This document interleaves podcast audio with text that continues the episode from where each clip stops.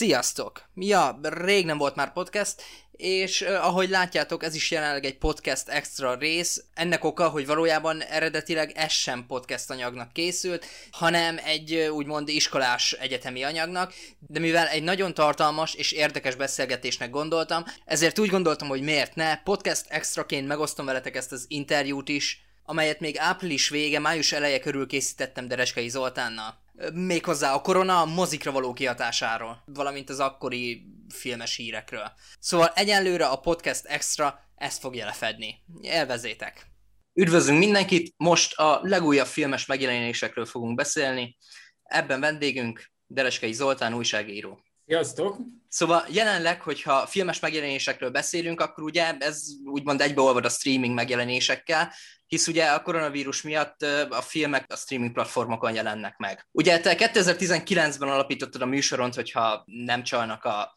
információim. Így van, így van. Vagyis még a koronavírus időszak előtt. És amióta ez a vírus van, az milyen kihatással volt a streaming platformokra? Ez fontos tudni, hogy már a streamingek azok már igazából 2018-ban már elkezdték meghatározni a filmipart, tehát nem csak sorozatok tekintetében, hanem filmek tekintetében is. Elég, ha például arra gondolunk, hogy az Irishman például már a, a Scorsese elkezdte elkészíteni, és ő már nagyon jó, pontosan tudta, hogy, hogy ezt a produkciót, az ő álmát, azt csak a streaming platform fogja felkarolni, és már akkor lehetett a trendeken látni, hogy a mozika párhuzamosan azért ki fog alakulni ez a kultúra, a streamingnek a, a nagyvilági kultúrája, ami elérkezik gyakorlatilag a világ valamennyi országába, úgy fog viselkedni bizonyos értelemben, mint a mozik, tehát a megjelenések megjelennek ugyanúgy minden országban, jelen pillanatban Netflix például 190 országban van jelen, tehát ugyanúgy megjelennek az országok piacain, ugyanúgy elkészülnek hozzájuk a feliratok, ugyanúgy elkészülhetnek esetenként a szinkronok, tehát ugyanabban a volumenben látszódott már, hogy, hogy a streaming meg fogja határozni a filmipart. És ugye a legújabb hírek szerint egyre több színész köteleződik el egy-egy adott streaming platform iránt, mint például ugye Adam Sandler a Netflix iránt. Úgyhogy ez úgymond előrevetítheti azt, hogy a streaming, mint ilyen platform, az még nagyobb teret nyerjen, mint eddig? Ez egy nagyon érdekes kérdés, mert önmagában ugye a, a, a, a streaming az egy olyan új utat nyitott, akár a stúdiók, akár a színészek számára, ami egyrészt egy hatalmas üzlet. Tehát, hogy ezt azért mindig, mindig el szoktam mondani, hogy a színé, nem csak a színészek számára, hanem a stúdiók számára is a hatalmas üzlet, de ebből fakadóan például nagyon sok színész az elmúlt egy-két évben alapított saját produkciós céget, és úgymond first look szerződéseket kötött akár az Apple-vel, akár a Netflix-el, vagy a, mondjuk a Warner médiával, ugye az HBO Max tekintetében. Tehát elindultak azok a, a vonalak, hogy, a, hogy rájöttek arra, hogy mindenki produkció céget kezdett el létesíteni, és például Adam Sandler, ahogy te megemlítetted, a Happy Madison produkciós cégével több éves megalapodást írt alá, és kétségtelenül az egyik legsikeresebb franchise, amit, amit mondjuk most tudnék a Netflixnél mondani, az az Adam Sandler filmek, amit például nem, nem lehet kimondottan franchise-ként tekinteni, ugye, mert nem egy filmről van szó, mondjuk, mint a Csókfülke,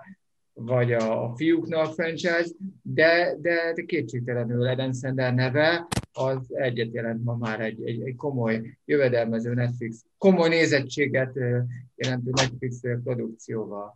Úgyhogy igen, igen, azt gondolom, hogy, hogy ez mindenkinek egy óriási lehetőség a streamingnek a, az előtörése, nem csak a, a színészeknek, hanem a, a színészek által alapított produkciós cégeknek is. Elindult a, a streaming egy igen komoly lendülettel meghódítani a, mondjuk, mondjuk úgy, hogy a filmipart, mert hogy a sorozatokban már így is azért 2018-ban is, már bőven 17-ben is ontotta magába, elég csak a Stranger Things-e gondolni, de ahogy látszódott, hogy, hogy a Covid és a, a karantén helyzet, az hatalmas lendületet fog adni a, a, a streaming platformoknak, ebből fakadóan mindenki abban kezdte a, kereső, keresi a, a menekülő útvonalat, hatalmas lehetőség nem csak a Netflix számára, hanem akár egy Apple számára, és igen, én is látok ezért bizonyos olyan szintű elköteleződéseket, mint például Natalie Portman esetében, aki ugye Facebook szerződést kötött most az Apple-vel, és valószínűsíthető, hogy, hogy a elkövetkező években sorra fognak színészek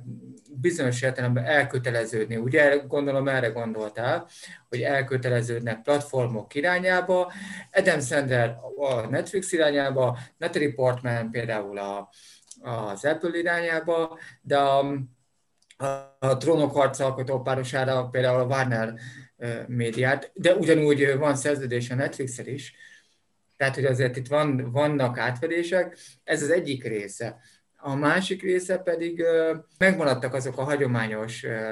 felosztások, hogy a stúdiók elkészítik az adott produkciót, és eladják a streaming szolgáltatóknak, akár Netflix, akár HBO Max, és itt nem is feltétel, hogy a Warneren belül adja el a saját maga által készített produkciót, eladhatja akár a Netflixnek, vagy bármelyik másnak, Amazonnak. Ugye ezt azt se felejtsük el, hogy az Amazon a maga 150 milliós előfizetői bázisával, igaz az Amazon esetében ez a 150 milliót nagyon sokan kérdőre vonják, hiszen ebben benne van egy olyan plusz szolgáltatás, az Amazon ö, ö, szállítási szolgáltatás, ez a Prime szolgáltatás, amivel ugye elég sok előny jár a csomagküldés szempontjából, de bizony ő a második világ legnagyobb streaming szolgáltatója, és igen komoly gyűrűk ura produkció készül. Ha hinni lehet a pletykáknak, akkor, a, akkor az lesz jövőre az a legnagyobb durranás a streaming piacon. Tehát igen, igen, azért itt vannak elég érdekes üzletek, amiket érdemes figyelni, mert azok fogják tematizálni, azok fogják meghatározni a jövőben a, a filmipart, mert a mozik, azok most már látszódik, hogy csak a hatalmas költség, nagy költségvetésű látványprodukcióra fog fókuszálni. Itt van a Godzilla vs. Kong, amelyik most igaz nagyon jól teljesít az elmúlt hetekben, de ez egy látványfilm. És e, ennek tényleg kell nagyvászon, ennek kell az az atmoszféra, amit egy mozi tud nyújtani szemben mondjuk egy nappalival de, de például azt gondolom, hogy egy, egy, egy Irishman szintű dráma, vagy, vagy, vagy, vagy sorolhatnék, sorolhatnék ide többet is, tehát egy dráma, és nem a látványfilmek már nem igazán vonzóak a mozik számára, és szerintem az jövőben még inkább ki fog uralkodni a, a, a nézők számára is. Jó is, hogy felhoztad ezeket a mozikat, mivel ugye vannak olyan produkciók, amik így a helyzetet tekintve átvándoroltak úgymond streaming platformokra, és ott jelentek meg. Viszont van egy-két stúdió és egy-két olyan film, amik már csak azért se jelentek meg úgymond streaming platformokon. Ennek lehet-e az oka az, amit te ugye mondtál, hogy szükséges a teljes élmény miatt a nagyvászon? Gondolok itt mondjuk a Paramount Studio neve alatt futó Quiet Place 2-re, ami ugye már elméletileg lassan egy éve kész. Um igen, én azt gondolom, hogy igazából most egy, egy viszonylag újabb, ki, tehát én azt szoktam mondani, hogy volt egy kísérleti fázis a streamingnek 2020 előtt, volt egy kísérleti fázis a streamingnek 2020-ban, ugye a, a, ott azért mindenki ö, tapogatta, hogy az emberek mennyire, azt tudtuk, hogy, hogy nyúlnak, és, és és elindulnak a streaming irányába, de ennek a mértékét azért nem tudta senki igazából behatárolni, hogy mennyire fog bedurranni. Hát végül az lett, hogy nagyon bedurrant, főleg, hogy a Warner kihozta ezt a kettős megjelenési mozisablak gyakorlatát. Ez így nyilvánvalóvá tette, hogy a streamingnek évtizedekig megvan gyakorlatilag a jövője, és akkor most van egy újabb tesztfázis, legalábbis én ezt tapasztalom, amiben azt próbálják meg kitapogatni, hogy mely filmek azok, amik mehetnek párhuzamosan a moziban, és akár egy 30 napos, 60 napos mozis ablakkal a nagyvásznon, vagy melyek azok a filmek, amik, amik például akár egy, egy visszaállíthatóan 90, én még azért hiszek ebbe a 90 napos visszaállított mozisablakban, mert hogy a Kong is azt mutatja, hogy embereknek szüksége van, hogy üljön ebbe a moziba, lássák ezt az élményorgiát, amit tud nyújtani, és, és utána hazamennek. Ha visszatérek a hang nélkül kettőre, akkor az megint csak egy olyan film, ami megint csak szerintem nagy képernyőt igényel, úgyhogy ott is azt várom, hogy a Paramount most egy kísérleti fázisban ezt a, a lefelezte a 90 napot ugye 45 napra, és meg a Top Gun-nak a, a Maverick filmét is ugyanígy fogja bemutatni, meg majd a Mission Impossible új részét is hasonlóképpen, sőt, én úgy tudom, hogy ott, ott azonnali lesz a, a megjelenés a Paramount Plus-on, tehát, hogy szerintem ez a kísérleti fázis, ez nagyban befolyásolja majd azt, hogy 2021-ben hogyan fognak kinézni ezek a mozik bemutatók. Tehát, hogy most egy kísér, újabb kísérleti fázisban vagyunk. És akkor még nem beszéltünk arról, hogy, hogy ez piacokon fog különböző módozatokat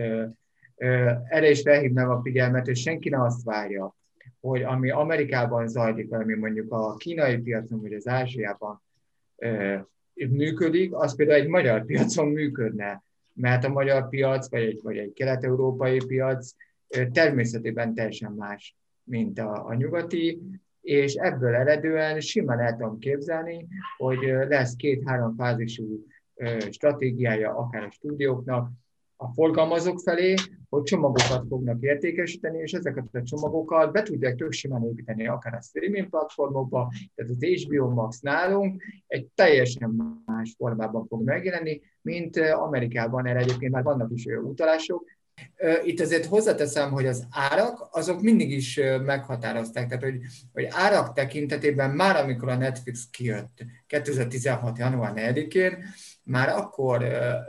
mindenki arról írt például külföldön, hogy, hogy milyen más árazása van a Netflixnek. Hát teljesen egyértelmű, hogy a helyi lokális piacokra fogja szabni az árazását. Nem adható el ugyanaz az áron, a Netflix, mint mondjuk Amerikában. Ebből ered az, hogy viszont azok a, a lokális korlátok, ami Netflix esetében, hogy mondjuk csak Magyarországon regisztrált Netflixet, csak Magyarország, magyar műsortára rendelkező Netflixet, csak Magyarországon tudsz nézni, Amerikában már nem éred el ugyanazt a műsortárat, pont ezzel védik a saját piacukat, és azokat a piacokat, ahol olcsóban kell, hogy értékesítsék a, a szolgáltatást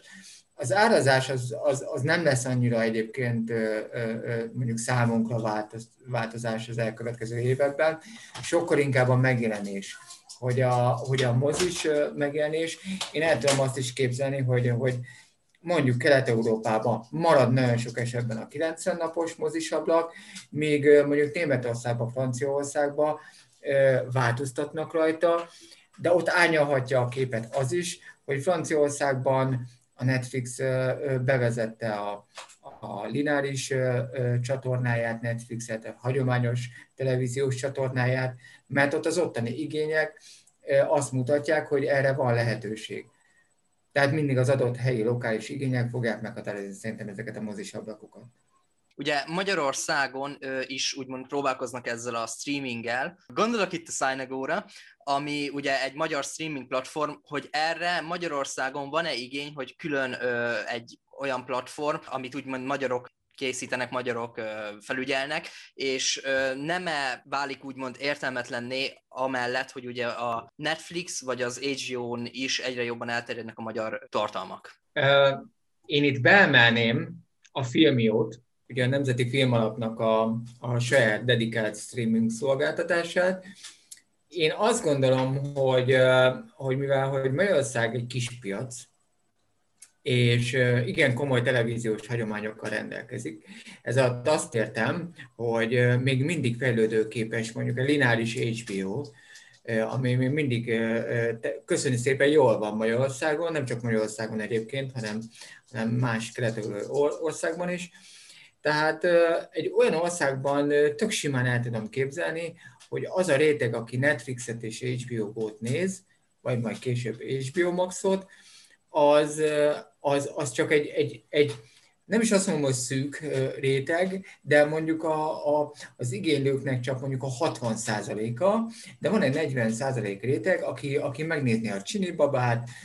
megnézni azokat a művészfilmeket, amit igaz a Netflix is kezdi kiszélesíteni a, a műsortárát mondjuk művészfilmek tekintetében, de mégiscsak lenne egyébként, szerintem van ennek lehetősége, hogy egy, egy Szenego vagy egy Filmió megtalálja maga közönségét, de hogy ez, hogy ez mennyire sikeres üzletileg, ezt nem tudom megmondani. Én nem látok bele a számokba, biztos vagyok benne, hogy, hogy, hogy, hogy akik látják a számokat, azok meg tudják ezt, erre tudnak válaszolni. Én azt gondolom szerintem, hogy, hogy, hogy, hogy igény van rá, mint mindenre, és megtalálhatják a maguk, maguk piacát. És ugye nemrég jött a hír a Balaton Brigádról, amit ugye a Magyar RTL is támogat. Ennek a sikeréről tudnál esetleg mesélni valamit? Hát igen, a, a Balaton Brigád egy, egy, egy nagyon érdekes projekt, amikor én kaptam róla az első anyagot, akkor, akkor én azonnal felkaptam a fejem, mert, mert egy nagyon izgalmas dolog, hogy Berlinben nyerni tud egy magyar sorozatterv, első magyarként, ami, ami, ami mellett én mindig megjegyzem, hogy, hogy nekünk nagyon jó ötleteink vannak, és szerintem csak tapasztalatban vagyunk lemaradva egy, a nagy nyugati filmkészítőkkel szemben. A Balaton Brigáddal kapcsolatban azt tudom mondani, hogy itt még csak egy sorozattervről beszélünk. Nem tudom, hogy a készítők tudják-e, hogy mekkora volumenben gondolkoznak, mert én ebben kettő lehetőséget látok. Az egyik az, hogy elkészítenek belőle egy ilyen aranyélet típusú, nagyon a, a magyar hagyományokat, a nagyon magyar nosztalgiára épülő dolgokat, a magyar viszonylatban egy nagy költségvetéssel, de külföldi viszonylatban inkább csak egy alsó-közép költségvetéssel, de mondjuk értékesíthetően, vagy látnak benne annyi potenciált, hogy egy, egy igazi, mondjuk egy német, mondjuk dark, ha már nem is ugyanaz a két műfaj, de hogy mondjuk egy olyan produkció készüljön belőle, ami miért, méltó lehet mondjuk egy, egy Netflixen is, mert tudni kell, hogy, hogy én úgy tudom, hogy nem eldöntött tény, hogy az, hogy az RTL Klub fogja leadni. Tehát ez még teljesen simán elképzelhető, hogy a streaming felületen fog kikötni, és én megemlíteném azért az HBO Europe-nak az új sorozatát, ami a Besugó címen most forgatják ezekben a napokban is, úgy tudom, ami majd, ha minden igaz, akkor jövőre már láthatjuk mi is, ami szintén a kádári nosztalgiára épül. Én attól például áttörést várok, tehát azt gondolom, hogy ilyen, ilyen középszintes, közép vagy annál magasabb szintű kellő, kellő nyomatékot fog adni a magyar sorozatkészítőknek. És nem is véletlen, hogy ugye az aranyéletet hoztad fel itt az egyik példának, hiszen ugye a Balaton Brigádnak ezt a sorozat tervét a Joyrider készítette, amely úgymond az Aranyélet nevű HBO sorozatnak a kreatív vezetőjének úgymond az új cége. Trigler Gábor produkciós cége, a Joyrider-t, én nem ismerem őket személyesen, viszont én itt is el tudom képzelni, hogy maga a produkciós cég az nem feltétlen televízió, hagyományos televízióra szeretne gyártani tartalmakat, bár akár benne van ez is, de sokkal több lehetőséget látnék arra, hogy nemzetközi szinten is streaming platformoknak fognak sorozatokat készíteni, és így ebből eredően a Balaton Brigád is egy számomra abszolút egy olyasmi területet tudnék elképzelni számára, hogy a streaming, streaming akár egy HBO Max-ra,